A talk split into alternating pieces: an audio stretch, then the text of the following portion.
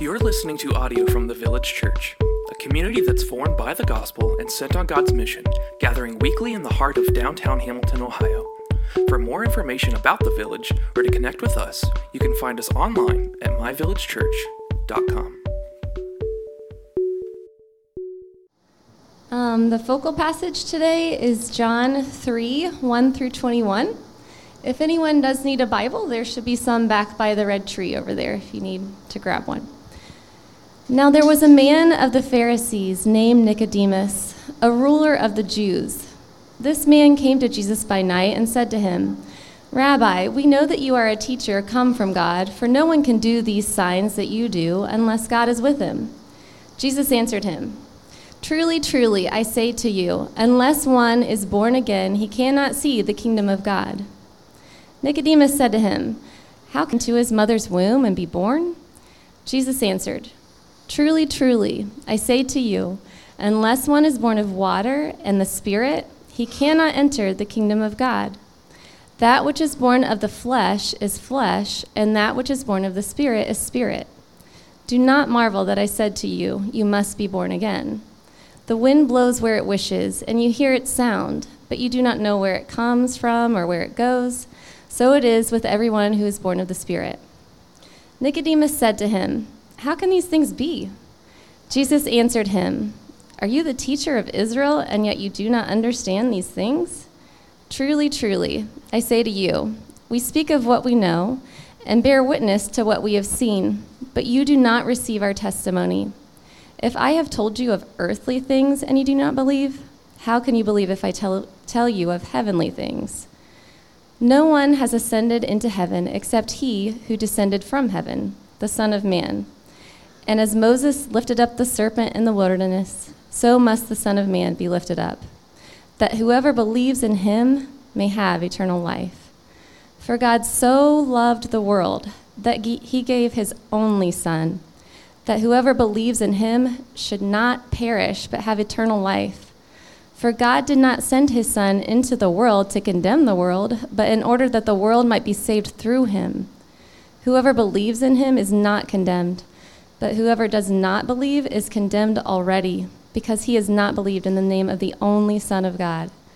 And this is the judgment the light has come into the world, and people loved the darkness rather than the light, because their works were evil.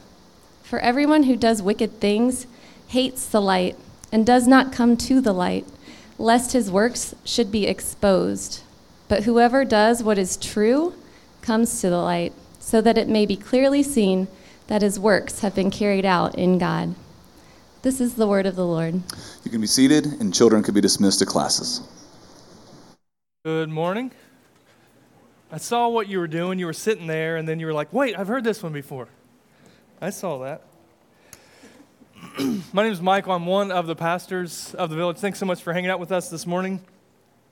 We have a boatload to get to, so uh, we're just we're going to do that. Uh, I want to take you back to way back to the 1900s, real quick, uh, circa 1999. All right. Uh, there is a sci-fi film called The Matrix, and there are no spoilers here. If that's your jam, that was this was 21 years ago.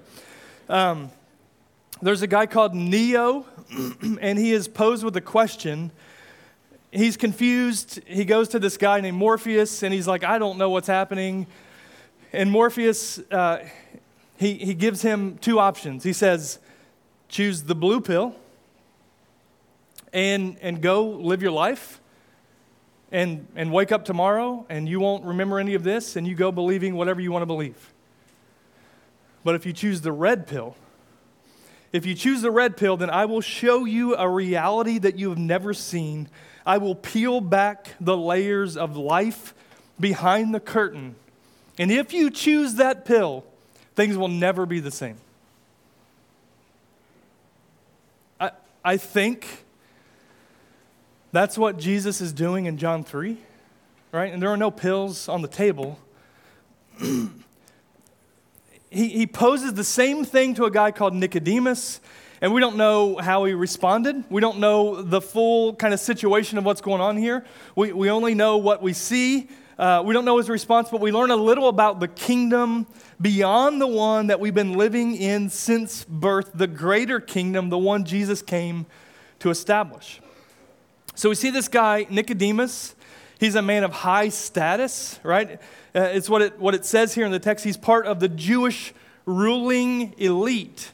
There are 70 uh, Jewish elders called the Sanhedrin, and they rule uh, all of the Jews. And, and that is, is not just religious stuff, but like life governance stuff. So he is one of the elite. He's super educated, he's of high status all the way around. He comes to Jesus by night, right? We don't know what that means, but we know that he doesn't come to Jesus in the middle of the day. We kind of get the idea that he's kind of like sneaking and, and he finds him at night.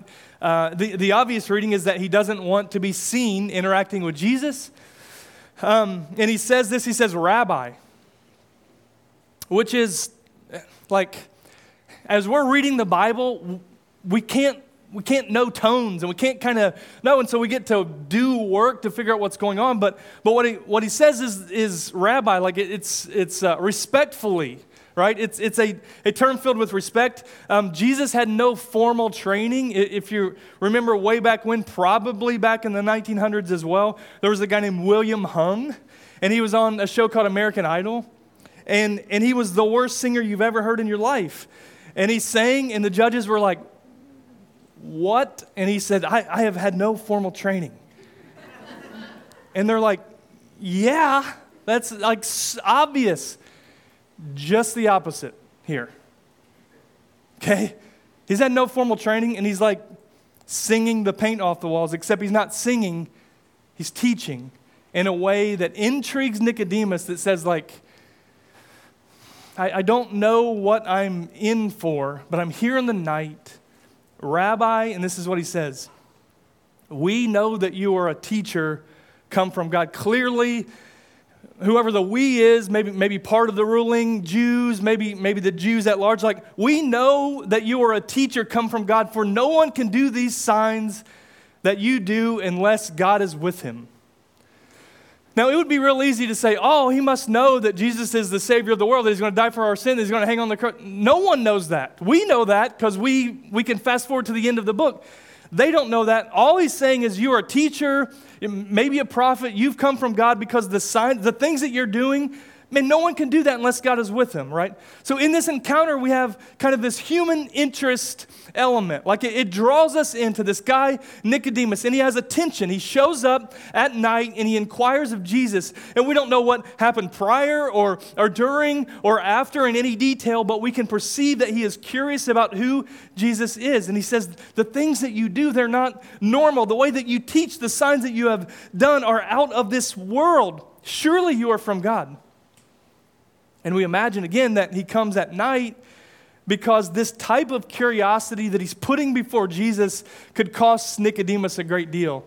It could cost him his life, but certainly it could cost him all of the things of life, like the uh, elite status that he has. And, and if they found out, it's early on in, in this account, but, but already Jesus is kind of like, uh, he, he's, he's picking a fight with the Jews and so he knows that this is not safe for him to be having this conversation. So the tension that Nicodemus is dealing with is, is maybe the tension that we're dealing with. What do I do with Jesus? And, and what will it cost me if it's true? Accept him? Accept his teaching? Accept wherever he's from? Or, or reject him? Walk away, do the thing that I've been doing for as long as I've been doing it, or maybe even to consider him, uh, maybe he's just a, a good teacher, right? What if he is the one from God, the one that's promised that, that will save the world and, and save me? So the response that Jesus offers is even more than, than he knew to ask, right? He's intrigued on the surface, but he had no idea of the thread that he was pulling when he approached Jesus or where that would lead. It's like you, you know those like mob uh, movies where, where this, you know, uh, some reporter goes around and he starts asking questions, and the guy says, Hey, this is bigger than you, kid. Like you don't know what you're dealing with, right? It's exactly what's happening here. like, Nick, bro, like, you're in over your head. I'm in over my head? Do you, know, do you not know who I am? I'm at the top. Like, you're a carpenter. And Jesus says, You have no idea what you're poking around. Maybe we found ourselves in similar place. Maybe even today that, that we would find ourselves curious about Jesus and maybe even convinced that uh, or, or persuaded by some about this book or about who God is or about how we get to sit at the table with God and his people forever. What he's saying is, Nick, you, you don't even know what you're looking for, and you wouldn't even know if you found it. Let me show you, right? So, the big idea to enter the kingdom, one must see the kingdom and embrace the king.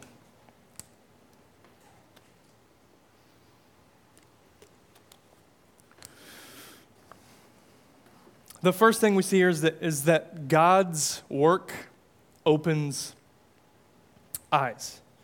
God's work opens eyes. I want to start reading in verse 3. Jesus answered him, which is funny because Nicodemus didn't ask a question. uh, he made an observation. So Jesus answered him, Truly, truly, which is uh, like language for like, for real though. Truly, truly, I say to you, unless one is born again, he cannot see the kingdom of God. Nicodemus said to him, How can a man be born when he is old? Can, can he enter a second time into his mother's womb and be born? What a weird thing to say. Jesus answered, Truly, truly, I say to you, unless one is born of water and the Spirit, he cannot enter the kingdom of God. That which is born of the flesh is flesh, and that which is born of the Spirit is spirit. Do not marvel that I said to you, You must be born again. Check this out. The wind blows where it wishes, and you hear its sound, but you do not know where it comes from or where it goes. So it is with everyone who is born of the Spirit. Right? We don't know what we don't know. And I, I think I've said that more times or thought that in the last 18 months than all of my life combined. What we don't we don't know what we don't know. And, and Jesus, he kind of often speaks with, with layers and layers of, of wit and, and understanding. And, and we get to read between the lines of, of metaphor, and he gives what he intends to exactly as he intends to, to, to who he desires to give it to, but, but not maybe not everything that you're asking for. And all these interactions with Jesus he engages and he speaks, and then he slices with, with revelation that can only come from above. He says, Nick, truly, truly, unless one is born again, he cannot see the kingdom of God. Born again, he says. Right? And we know some famous politician uh, made this kind of like a, a thing. Is this is he a born again Christian? I'm a born again Christian. And just so you know, that's a, a, a rather redundant statement because to be born again, then you become a Christian. If you're a Christian, then like you are born again. So, like to be born again Christian is like Christian Christian, the same thing, right? Um, as we read it though, Nicodemus, he doesn't ask for this, but, but maybe, maybe he did by acknowledging insight that he has perceived about Jesus, right? This idea of being born again, it, it clearly confuses Nicodemus. And, and to be fair, like the word that Jesus used, uh, the, the New Testament primarily is written in Greek. And so the word is, it can mean uh, born from above, like meaning like born from heaven, or born from the beginning, or born for a long time or born again. And so it can mean like timing or location. And so, so Nick shows up in the cloak of night, intrigued, but undoubtedly thinking that he has the upper hand. And the answer Jesus offers to his tension is it, it goes something like this Nicodemus, you can't see who I am, you can't see what I'm doing, you can't see where I'm from unless you undergo a fundamental change. A change so fundamental, it's as if you are experiencing birth again for the very first time.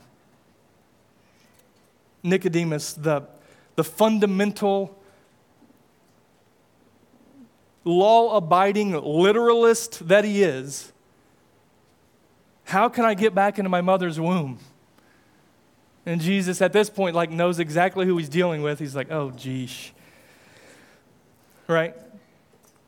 Real talk, unless one is born of water, like natural birth, in the flesh, and spirit, he cannot enter the kingdom of God.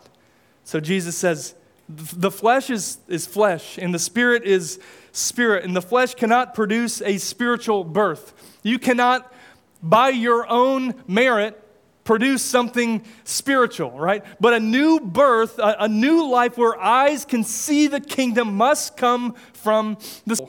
Like, don't be surprised. Like, why are your eyebrows so high on your head right now, Nicodemus? Don't be confused. Do not marvel. Why would Jesus say this? Because the entire foundation of what Nicodemus was living in was based on externals. It was based on the flesh, how the flesh earned him a seat at God's table. It was the Jewish rituals and washings and diet and, and who you could eat with and who you could touch or what you could touch. Don't marvel that your world is about to be flipped on its head. Don't be amazed that there is literally nothing anyone can do to earn a place in the kingdom of God. You must be born of the Spirit. In fact, the wind blows where it wishes, and you hear its sound, but you do not know where it comes from or where it goes. It's pretty practical analogy. I don't know if you've ever seen like football, like uh, American football, you know, NFL, college, whatever, kickers today. Maybe like search it up. Like wind blowing field goal kickers uh, missing the field goal, right? What happens is, is the guy comes up and he kicks the football and it's going straight and then the wind blows and you see the thing like hook so far left that you can't even believe it. That's what he's saying. Like, like the wind is at work and you can't see the wind, but you can see that it's at work. Or, or as seasons change around here and you see, uh, you see trees like swaying in the wind, or you see leaves, you know, falling and, and what appears to be uh, flying and, and rolling and moving. Uh, is it the trees that sway themselves? Are the trees animate? moving around? Is the football, is there like a, a beacon? Uh, is it steering itself? Do the leaves actually fly? No. And neither do people come alive to the Spirit without the Spirit giving eyes to see. You can see the evidence of it on the surface, in the flesh, but, but there are things happening that you are not aware of that you can't see. so it is with everyone who is born of the flesh. Born of the Spirit is not the work of the flesh. It's not a human contribution. It's nothing that you can do, Nicodemus. It's nothing that you can do, anyone in this room. We can't, we can't even have eyes to see or see us. Do you marvel that salvation is from the Lord? and, and not through your own efforts? Does that frustrate you that you don't have control? That, that your salvation before God is not the work of your own hands so that no one may boast? And, and what does it matter? Why would this truth matter? Well, it, it matters because the Spirit is the one who, who saves not you. So he's trying to tell Nicodemus.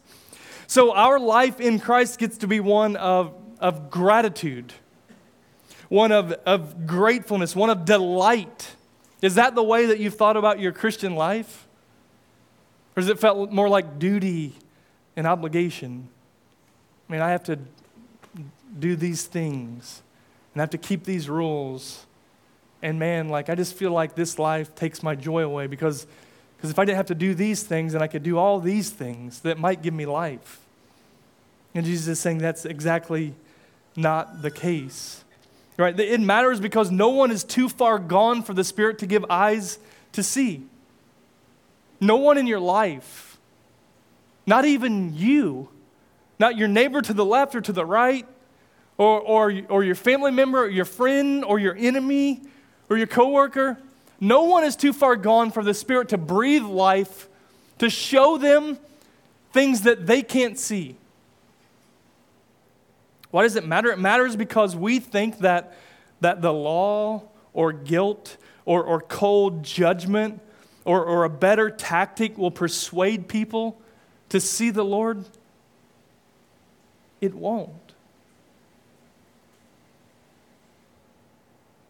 we get to plead with the Spirit that He might open eyes. And we get to do our part and come alongside and proclaim and, and, and love and all those things. But it is the Spirit work, Spirit's work. It matters because this foundational truth is what shapes your life and the life on the planet. The most authentic version of yourself. Faith is from God. And that means that we don't get to walk with arrogance and haughtiness and say, look at how I live my life and look at how you live your life. But we get to know we've been rescued, that we all walked in darkness, but, but the Spirit has allowed us to see.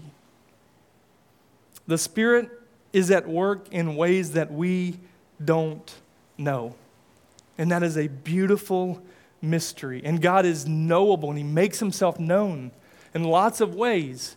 But, there's, but, but mystery remains, and we can see the evidence of the Spirit. When we think that, that being known by God or, or salvation from the Lord or, or our lives being conformed to the life of Christ and, and us putting forth good works and us living a life pleasing to God or anything else, when we think that that's our work, we think that leaves can fly.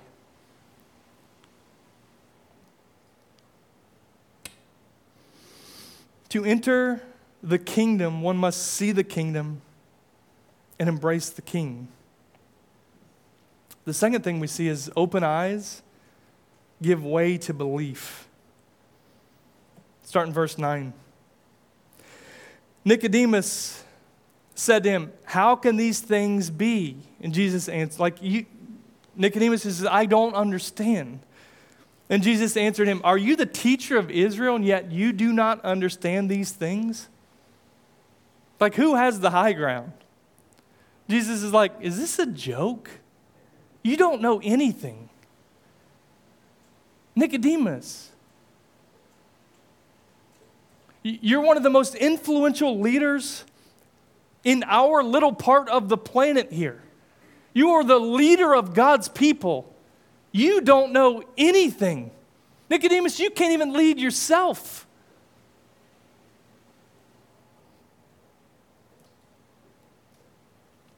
He goes on, Truly, truly, I say to you, we speak of what we know, and we bear witness to what we have seen, but you do not receive our testimony.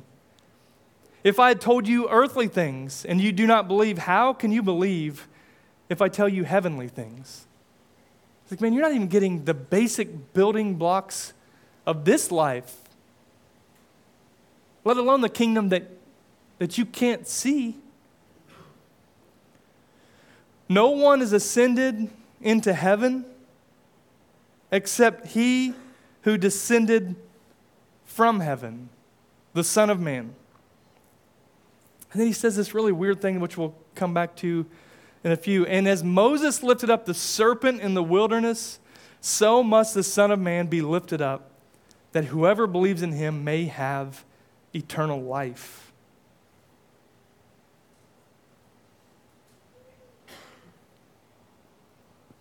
You say that I'm from God, but, but you won't even hear me regarding earthly things. I could say that the sky is blue, and you would object. You're not getting things in this life. How are you going to believe me regarding the things of heaven? Right? No, no one has gone to heaven except me who have come down from heaven. And then he says, Just as Moses lifted up the serpent, so must I be lifted up that whoever believes may have eternal life. What is it that grants us eternal life? Is it to do all the things? Is it to have like a good name in the community? Is it to give all your money away to care for the poor? Is it to live a life of perfect righteousness in every way? Is it to do justice, however you define that? Whoever believes may have eternal life. Right? And we can assume that. We can reject that. But hear me when, when Nicodemus heard that, he's like the, the little brain exploding emoji. Like he couldn't even. How, how is what you're saying? I'm not, I don't, I don't, get, I don't get what you're saying. And Jesus is like, I know you don't. You can't see what you don't know exists. And I'm here to tell you that the Spirit gives eyes to see. And with those eyes that see, one must believe in me. That's what we get to do. We have lots of cultural opportunities to see this type of thing in play right?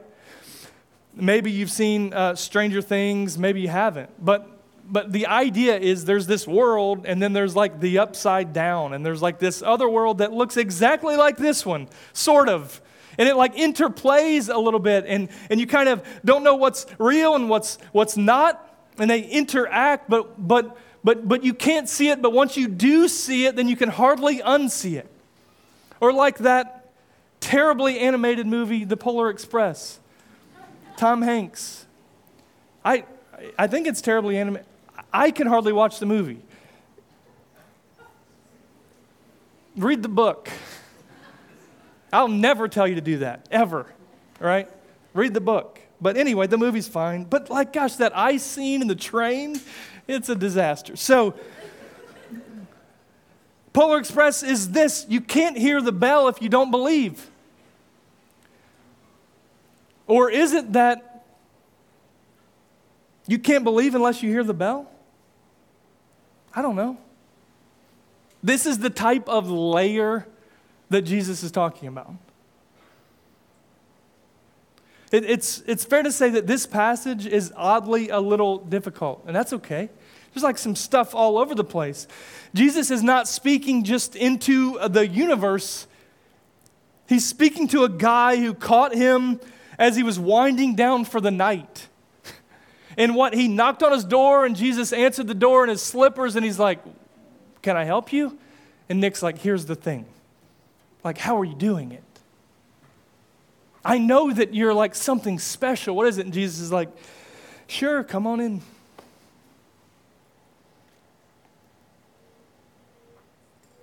Jesus is speaking to Nicodemus in the moment, but he's surely mindful of you. Surely mindful of this day as he would allow John to record such things. And what's revealed is a surprise to Nicodemus. Jesus is exposing that, that the flesh blinds us to the spirit, and the spirit overcomes the flesh. I talked to someone uh, some time ago, and they were uh, in a marriage. And they were like, marriage is really hard. And sometimes I don't even want to be married.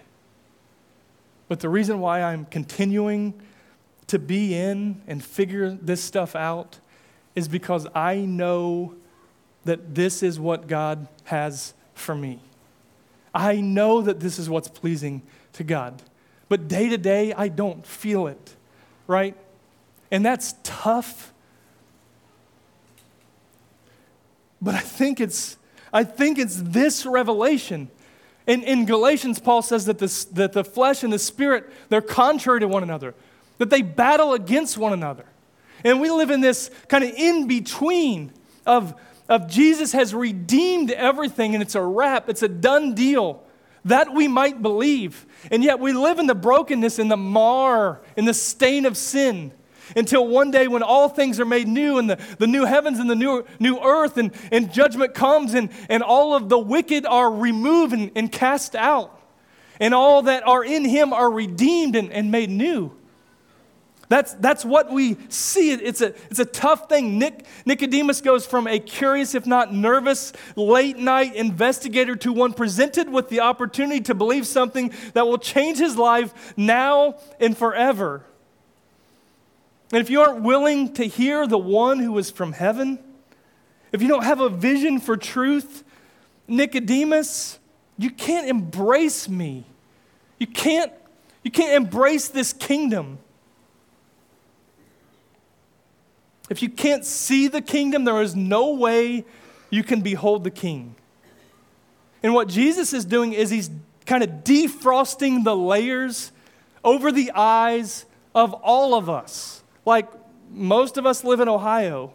If you've ever gotten into your car or your heat's been out in your car and you try to drive with frosted windows, like that is the worst thing, right? I remember in high school having to do that.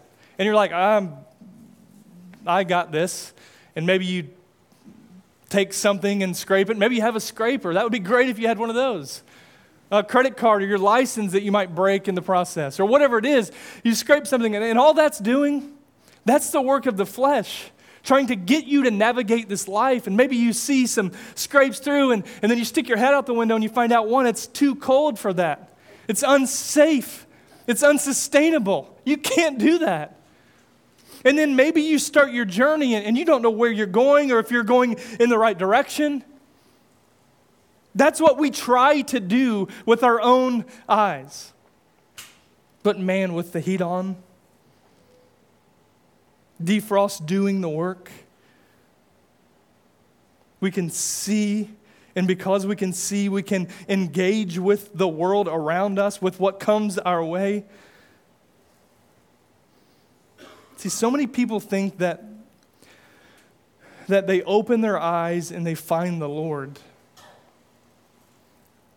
What, what Jesus is, is laying before us is really what, what theologians would call like the doctrine of regeneration right and john of all the gospel writers he engages with like some really thick theology this, this doctrine of regeneration says that the lord opens your eyes that you might see him.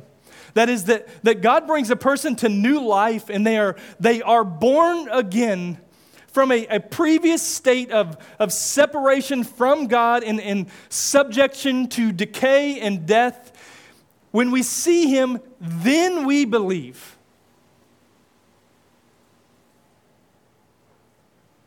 And when we believe, we are brought into the newness and the fullness of life. Then our life can begin to be conformed to the image of Jesus, not before. Then our life can be redeemed from sin. And, and then our life can be transformed back into a place where our lives reflect the worship and the glory and the honor of the Creator of all things. To enter the kingdom, one must see the kingdom and embrace the king. The last thing is this Belief in Jesus gives life.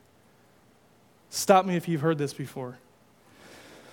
For God so loved the world that he gave his only Son, that whoever believes in him should not perish, but have eternal life. For God did not send his Son into the world to condemn the world, right? He wasn't there to, he didn't send Jesus to judge, to, to declare guilty but in order that the world might be saved through him. Whoever believes in him is not condemned, not declared guilty, not facing judgment. But hear this whoever does not believe in Jesus is condemned already. Because he has not believed in the name of the only Son of God.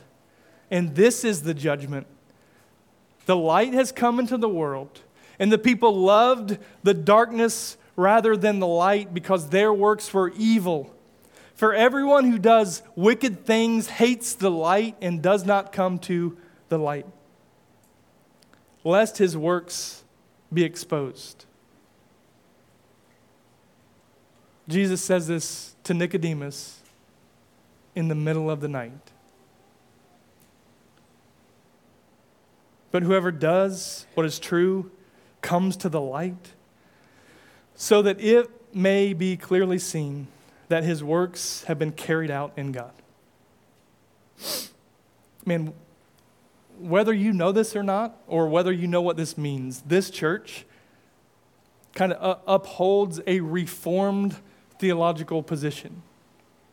What that means is that we, that we herald the doctrines of grace as the foundation for our life with Jesus, our life in God, our life in Christ, right? And, and those doctrines of grace are, are that we are saved by grace alone, period. That we are saved by, by God's grace, His gracious gift to us alone. And that that happens through faith alone. That it's not by our works. And, and that uh, grace through faith is in Christ alone.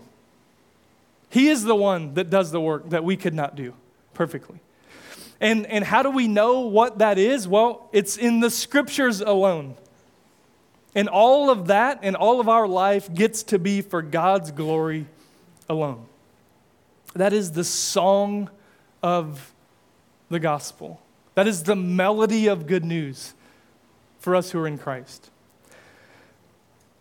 But I'm not, nor are we as a whole more reformed than the Bible, than the scriptures. And, and although the Spirit moves and Jesus proclaims, we must believe. Like whatever the Spirit's up to that you can't see, at some point, it engages your life and it meets you at a point to where you get to believe or you get to reject him. Right? And he opens eyes that we might see. And if he opens our eyes, we might see and behold. But at the end of the day, this comes to a point on the surface where we get to accept or reject, right? To inherit uh, eternal life by faith, we are responsible for our disbelief, and we are beneficiaries of true belief. John 3:16 as one says is a concise summary of the gospel message, tying the events of Jesus' death to God's love for the world he created. It's remarkable in its expansion of divine care. He cares for us, not only for the people of Israel, but for the entire world. Right? So, this, this one of a kind Son of God has come to give life. And Nicodemus, he didn't know what a fountain of youth, the only way to overcome this life, to defeat death, to live forever without perishing. Further, he, he let us know that we are already doomed to perish. We are already condemned by our sin. There's nothing that we have to do to inherit judgment for sin, but, but follow our hearts from birth. Well, the irony is, or maybe it's not an irony, is that Jesus knows Nicodemus so well that he's trying to help him. And he's speaking to him directly. He who was afraid to approach Jesus during the day because of what it might cost him shows up in the stealth of night, only to be told that, that if he actually wants to find his life, the kingdom, and the king, then he has to trust Jesus in full exposure of the light. Nicodemus, let the light shine on your belief, and if you believe, it's because of the Spirit's work, and it will lead you to life. There is no room in my kingdom for secret belief. And, you know, drug company advertisements, weight loss commercials, ads of all type. they like to find these, uh, these few people that prove the validity of their product, right? And they like to give personal testimonials, and, and then they have the fine print down there, and this is results not typical, and all those things. And and, and then they let them try to persuade us. And, and God, through, through John's pen, shows us Nicodemus curiously inquiring about what Jesus could offer, and Jesus over delivers on what Nicodemus thought remotely possible. But there's a catch. He must lose his life as he knows it. You want to gain the kingdom and the king? Nicodemus, you got to lose your life. But that's no loss at all because you're already spiraling. You're already perishing. You don't even know it. But what Jesus ends up delivering on is so much more. He tells us that, that you are dead in your sin and you are condemned by jury and judge, the Lord Himself, already. Your end is death. You're searching blindly. But today He invites you to see, to believe, and, and by your belief, to embrace the King that we've been blind to that will open up the joy of life now and forever. Here's the thing. See, John 3:16 as we've known it, as you've heard it, as you've seen it on things, athletes, face paint, or wherever you've seen it.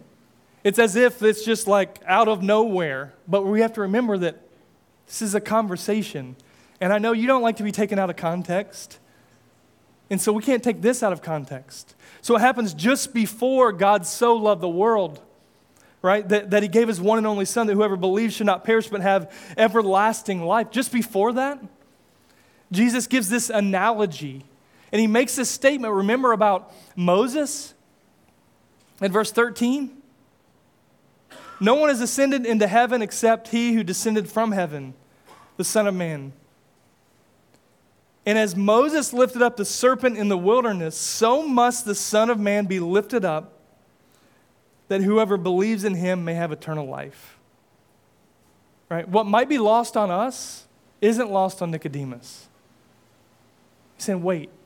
See, here's the context. In Numbers 21, God invited his people to be a covenant people to live life with him. They didn't do a very good job of that. Jesus or uh, God judges them by sending serpents, poisonous snakes to bite them, and many die. They turn their hearts to this and say, Moses, all right, bro, like we're we were foolish. We're back in. Like we're God's people again. And God says this. So Moses, uh, he tells Moses to do this. And, and so Moses made a bronze snake and he mounted it on a pole. Whenever someone was bitten and he looked at the bronze snake, he recovered. He was given life. Right? This Jew in this conversation knew exactly what Jesus was saying. He knew exactly what Jesus was cl- claiming that he heals and he gives life. Jesus is telling us that Jesus is the one who overcomes death, the fullness of life with God, with God and his people, as light in a dark world. Imagine having been bitten by a snake and the venom is in you and it's a wrap. And you see people all around you dying. Sounds tough. This is your reality.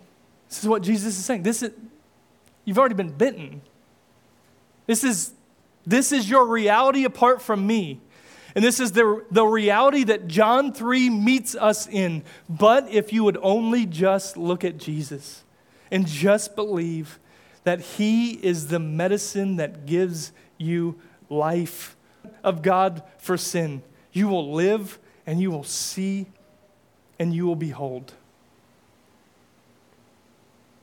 Let's go back to 1999. I'll close it down like this. Let me read the, the interaction between Morpheus and Neo, right? Morpheus says, Do you want to know what it is? The matrix is everywhere, it's all around us. I know, I'm not Laurence, whatever his name is, it's fine. My voice is not his voice. He's pretty compelling. It's all around us, even now in this very room. You can see it when you look out your window or when you turn on your television. You can feel it when you go to work, when you go to church, when you pay your taxes. It is the world that has been pulled over your eyes to blind you from the truth. Neo says. What truth? Morpheus says that you are a slave, Neo.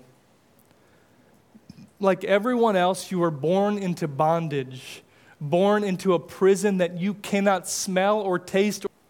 Unfortunately, no one can be told what the Matrix is. You have to see it for yourself. He reaches for the red pill. This is your last chance. After this, there's no turning back. You take the blue pill, the story ends, you wake up in your bed and believe whatever you want to believe. You take the red pill, you stay in Wonderland, and I show you how deep the rabbit hole goes. Remember, all I'm offering is the truth, nothing more. Neo takes the red pill, and you know what Morpheus tells him? Follow me.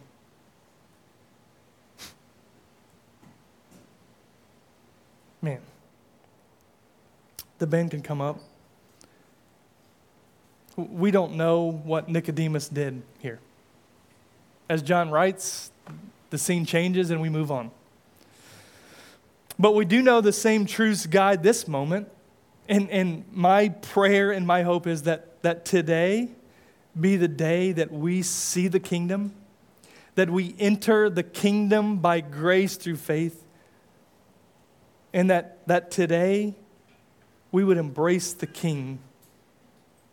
Man, I don't know where this meets your life, but we get to choose to follow Jesus today. And maybe you've done that for a long, long time. Maybe you're wayward and drifting. Maybe you've never done that in your entire life. Right? Wherever you are, you can sit right where you are, you can stand up and sing songs to God or about Him. You can pray over there on that bench. Someone would love to pray with you by that red tree over there. Make today the day kingdom. Make today the day that we get to embrace the King. Father, thank you for your word. Sometimes it, it trips us up, just like it did Nicodemus. Thank you that we have the, the full counsel of it, of everything that you wanted us to know about you. And there's still so much that we don't know. Today, would you let us, every single one of us, not just let this, uh, let our response be numb or negligent? Would you let us be all in? Holy Spirit, would you open eyes and remove scales and defrost the windows of our heart so that we might see what's at stake, so that we might see the kingdom, that we might see the, the King, and that we might embrace you with everything that we have because of your love for us. In Jesus' name.